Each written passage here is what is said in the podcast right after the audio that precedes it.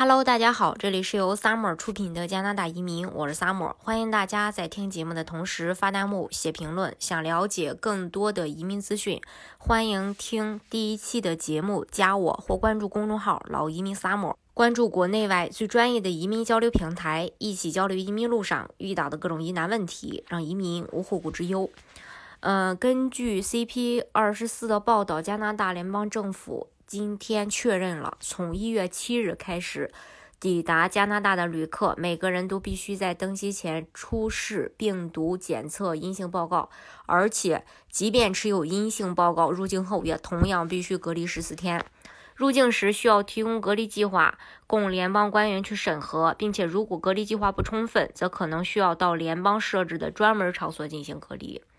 加拿大运输部长马克·贾尔诺今天。表示，从二零二一年的一月七日起，从其他国家飞往加拿大的所有五岁及以上年龄的旅客，在登机前必须向航空公司出示新冠阴性检测报告，而且检测必须是，呃，新冠的分子聚合酶链反应的检测。检测必须在登机前二十四小时内进行，也就是说，根据细则要求，所有五岁及以上的飞行旅客都需要出示在航班起飞时间前七十二小时内的 PCR 阴性检测报告，并且必须在登机之前向航空公司出示，否则没有办法登机。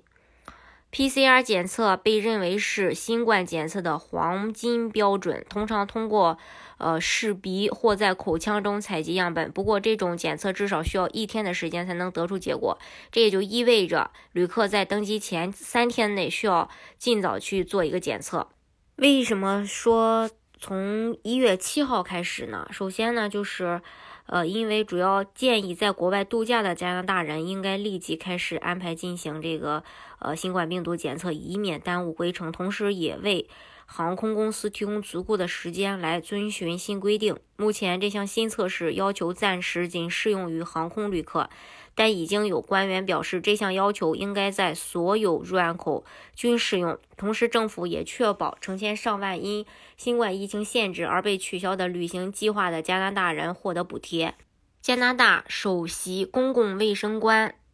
谭咏诗在一份声明当中说。目前，安省、B.C 省、阿尔伯塔省和魁北克省都已经有人检测出感染性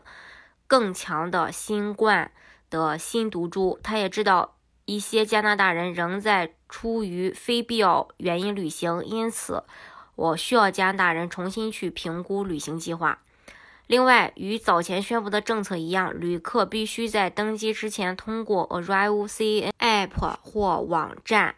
递交电子版的信息，包括旅行和联系信息、简易隔离计划，除非在强制隔离中规定的条件下免检，以及新冠症状自我评估。根据加拿大政府的新规最新规定，从今年十一月二十一日起。呃，进入加拿大时，旅行者必须出示准备好的 Arrival CN 登记信息。那些没有在登机前以电子版提交所需信息的人，将会受到执执法的一个处罚，从口头的警告到罚款一千元不等。进入加拿大后的四十八小时内，旅行者必须确认他们已到达检疫或隔离地点，而在检疫期间，每天必须完成新冠症状的自我评估。在进入加拿大之前，未使用 arialcn 提交信息的旅行者，将在整个隔离期间每天致电一八三三六四幺零三四三这个电话，以提供入境之后的信息。任何人如果入境后未提交必填的信息，执法部门会高度去重视。违反隔离法规可能会导致长达六个月的监禁或高达七十五万加元的罚款。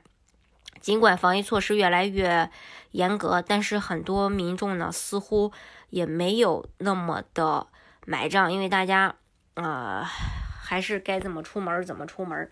但是不管别人怎么样嘛，都希望大家就是说呃，不管是在国内也好，在加拿大也好，只要是说出行的话，一定要做好防护措施，呃，因为健康对我们来说会更重要。